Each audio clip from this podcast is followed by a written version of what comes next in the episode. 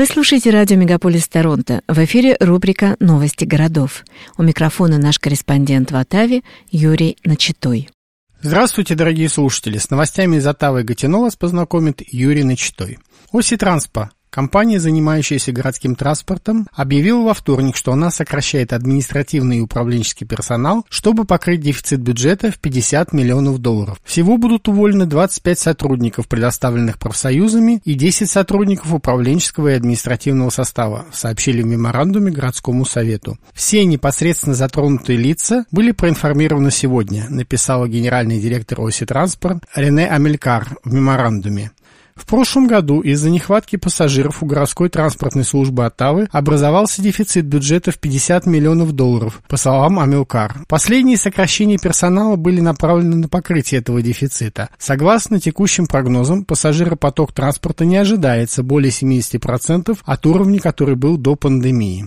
Обновление долгосрочного финансового плана оси Транспа оценивает, что восстановление пассажиропотока может занять до 10 лет. Оси Транспа уже списала старые автобусы, заморозила дискреционные льготы и отложила капитальные затраты, чтобы сократить расходы в бюджете на 2024 год. Транспортная система также планирует сократить автобусное обслуживание на 74 тысячи часов по всему городу в этом году. А не считает, что это негативно повлияет на многих пассажиров, согласно меморандуму, направленному в Совет города в ноябре. Это изменение не касается наших сотрудников первой линии, сказала Рене Амелькар, включая водителей автобусов и поездов, а также механиков и учеников, говорится в меморандуме. Оси Транспа сообщила, что они все еще намерены нанимать больше сотрудников в следующем году. В понедельник Оси Транспа объявила, что недавно наняли больше водителей автобусов, согласно сообщению в социальных сетях. Однако профсоюз транспортных работников Канады критикует недавние сокращения рабочих мест в Оси Транспа. Во вторник 25 сотрудникам были вручены уведомления об увольнении. Президент профсоюза Атула Кол Джейми Ларкин назвал это тяжелым днем на члены профсоюзов и отметил, что сокращение серьезно ударили ударили по членству. Директор транзита Рене Амелкар объяснила сокращение нехваткой доходов и снижением пассажиропотока. В ответ профсоюз заявил, что обязанности уволенных работников были переложены на оставшихся сотрудников. Президент АТУ Джон Коста подчеркнул, что сейчас не время для сокращения персонала и услуг, а время для инвестиций в расширение системы и улучшение опыта для пассажиров и привлечение новых клиентов. Оси Транспорт сталкивается с дефицитом бюджета и планирует урезать многие маршруты 200 серии, а также изменить маршруты маршруты через живые районы с низким пассажиропотоком, что приведет к сокращению обслуживания на 3,5%. Профсоюз АТУ Локал представляет около 350 работников оси транспа, работающих на передовой и в административном аппарате. Новости правительства Канады в Оттаве. Летняя выездная сессия Кабинета министров Шарлоттауне, посвященная вопросам доступности жилья, завершилась без новых планов или заявлений по решению жилищных проблем, но стоила более 500 тысяч долларов. С 21 по 23 августа Джастин Трюдо вместе с министрами и сотрудниками своего кабинета прибыл в Шарлоттаун с планом сосредоточиться на решении жилищной проблемы. Но совещание не привело к каким-либо новым решениям. Расходы Офиса Тайного Совета на организацию этой сессии составили 328 тысяч долларов, включая 100 тысяч долларов 922 на гостиницы и 52 394 на питание всех участников. Дополнительные расходы включали авиабилеты, аренду конференц-залов и оборудование. Несмотря на планы по решению жилищного кризиса, выездное совещание завершилось без каких-либо новых заявлений по решению этой проблемы. А премьер-министр заявил канадцам, что простых ответов здесь не существует. Трудо признал отсутствие решений жилищного кризиса, выразив надежду на продолжение работы. Мы надеемся продолжить работу по решению жилищного вопроса и сделать еще больше, подвел итог поездки Джастин Трюдо. Некоторые министерства так и не предоставили конкретных данных о своих расходах, отсылая всех к онлайн-порталу с общими расходами за прошлый финансовый год. Тем не менее, заместитель премьер-министра и министр финансов Кристи Фриланд объявил о выделении федеральным правительством дополнительно почти 200 миллионов долларов на то, чтобы решить проблему доступного жилья. Эти деньги будут выделены на поддержку малообеспеченных арендаторов и приютов. Оттава дополнительно инвестирует 99 миллионов долларов в канадскую жилищную льготу, которая предлагает финансовую поддержку малообеспеченным арендаторам в сотрудничестве с провинциями и территориями. Фриланд сообщил, что еще 100 миллионов долларов будут направлены на экстренное зимнее финансирование для помощи приютам в создании дополнительных мест для людей без жилья. Эти меры принимаются на фоне растущего давления на правительство с целью решения проблемы резко возросших цен на аренду и помощи сообществам, которые борются с бездомностью. Фриланд сделала это объявление на еженедельной пресс-конференции в Атаве вместе с другими членами кабинета. Министры, чьи портфели связаны с экономикой, проводят почти еженедельные пресс-конференции с осени, как часть усилий либерального правительства по продвижению своей политики, решающей проблему стоимости жизни. «Мы все знаем, что жилье сейчас является центральной проблемой в Канаде», сказала Фриланд во вторник. «Это основная проблема в жизни людей, и это особенно актуально для канадцев, которые сталкиваются с высокой стоимостью аренды жилья». Данные Rentals CA и исследовательской компании Urbaniton показали, что средняя запрашиваемая арендная плата в Канаде в декабре выросла на 8,6% в годовом исчислении до рекордных 2178 долларов в месяц. Это в среднем по Канаде.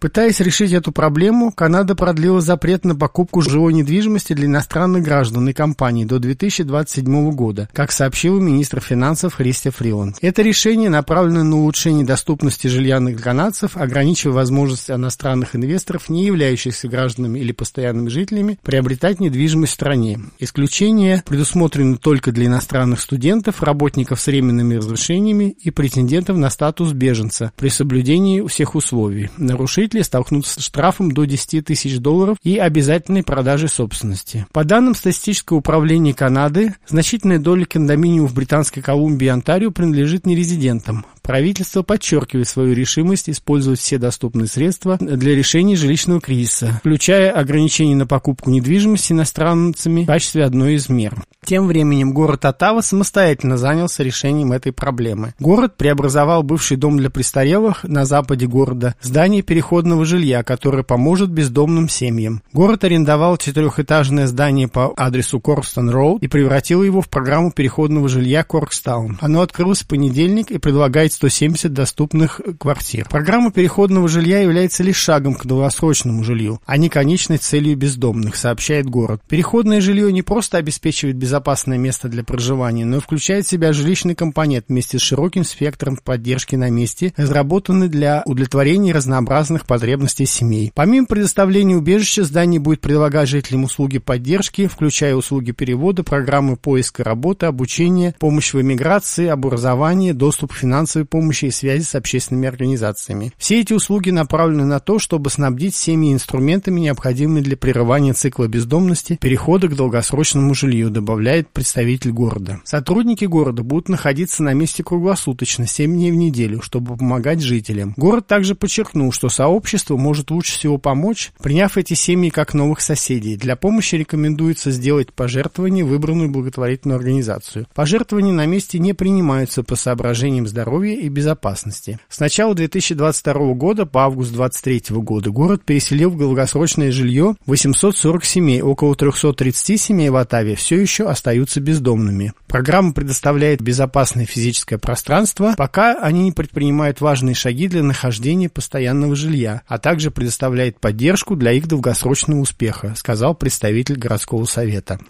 Новости политики федерального правительства. Федеральное правительство Канады и премьер-министр Джастин Трюдо выразили критику в адрес новой гендерной политики Альберты, предложенной премьер-министром Альберты Даниэль Смит, которая включает запрет на операции по трансгендерному переходу для несовершеннолетних детей и другие ограничения, направленные на переход трансгендеров. Среди предлагаемых мер требование согласия родителей для изменения имен и местоимений участников младше 15 лет в школах и введение гендерно-нейтральных спортивных лиг для соревнований. Федеральное правительство рассматривает ответные меры, подчеркивая свою защиту трансгендерных детей и молодежи от произвола их родителей. Министр по делам женщин, гендерного равенства и молодежи Марсиен планирует консультации с затронутыми сторонами перед предложением дальнейших шагов. Полный пакет мер Альберты будет объявлен осенью осенью с целью их реализации к концу года, сосредотачиваясь на поддержке взрослых и привлечении специалистов по гендерному переходу в провинцию. Федеральное правительство ожидает полного обновления законодательного пакета, несмотря на растущую обеспокоенность со стороны защитников прав трансгендеров и предполагаемые судебные иски.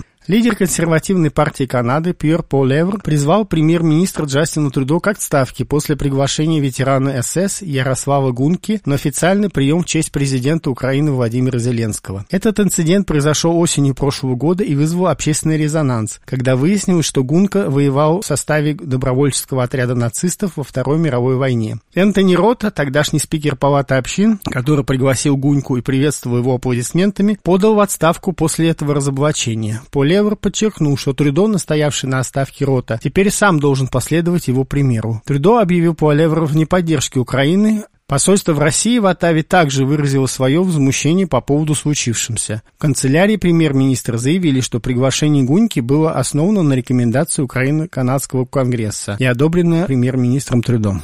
Бывший официальный представитель разведки Королевской кан- канадской полиции RCMP Камерон Джей Ортис был приговорен к 14 годам тюремного заключения за нарушение закона о секретах Канады, в случае, который судья назвал беспрецедентным. Антарийский высший судья Роберт Маранджер зачел Ортису время, проведенное под стражей, и теперь ему предстоит отбыть еще 7 лет и 155 дней. 51-летний Ортис, возглавлявший группу исследований операции RCMP, собирал секретные данные о киберпреступниках, террористических ячейках интернациональных преступных сетях. На суде он не признал себя виновным по всем обвинениям, включая разглашение секретной информации трем лицам, предоставляющим интерес для полиции в 2015 году, и попытку это сделать в четвертом случае. В ноябре присяжные признали Ортиса виновным по трем пунктам нарушения закона о безопасности информации и одному пункту попытки этого, а также нарушений доверия и мошенничества с использованием компьютерных систем. Судья Маранджер отметил, что мотивы действий Ортиса остаются загадкой, поскольку не было доказательств материальной выгоды от его поступков. Однако подчеркнул, что его действия потенциально могли поставить под угрозу жизни и подорвали репутацию Канады в международном сообществе. Обвинение предлагало назначить Ортису от 20 до 25 лет тюрьмы, тогда как защита настаивала на чуть более чем 7 годах. Обе стороны выразили недовольство результатом и обвинение немедленно подал уведомление о намерении обжаловать приговор.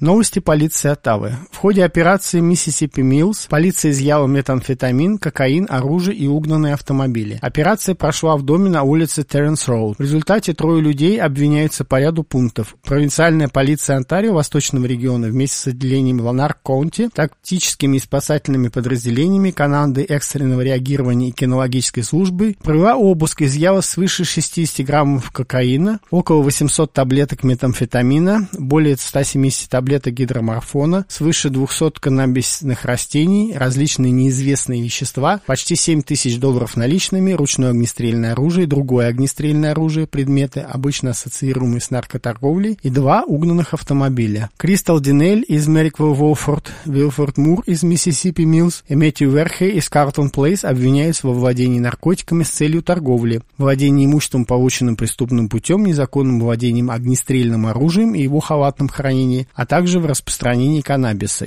Даниэль и Мур находятся под стражей и предстанут перед судом. Верхей ожидает слушания по вопросу залога. Расследование продолжается. Полиция просит помощи в поиске пропавшего 15-летнего подростка из Гатино, западной части, который пропал более недели назад по пути в школу. Дэмиен Скелленберри был в последний раз э, увиден э, утром 30 января, когда отправлялся автобусом в школу Эколь де ла Сите в районе Плато. Он описывается как парень ростом 170 сантиметров с коричневыми волосами и голубыми глазами. Был одет в светлую голубую куртку и черную кепку с красной окантовкой и логотипом Нью-Йорк. Предполагается, что он мог воспользоваться автобусом Сосьет Латвии де транспорт до Тава и оказаться в Оттаве. Любая информация о нахождении Скеттлбери приветствуется по телефону полиции Гатино 819 246 02 22. Также полиция Гатино ищет пропавшую более двух недель назад 16-летнюю Меган Кормье, которая в последний раз была увидена 23 января около 16.00, уходя из школы Compétences Outaouais на бульваре Малони Восток. Она ростом 160 сантиметров, весит 45 килограмм, имеет длинные коричневые волосы с двумя фиолетовыми прядями спереди и коричневые глаза. Есть опасения за ее здоровье и безопасность. Возможно, она также путешествовала на автобусе СТО и теперь может быть в других частях Квебека или или Онтарио. Просьба ко всем, кто располагает информацией, обратиться в полицию Гатино по телефону 819 246 02 22. Всего вам доброго. С новостями Оттавы и Гатино вас познакомил Юрий Начтой. До свидания.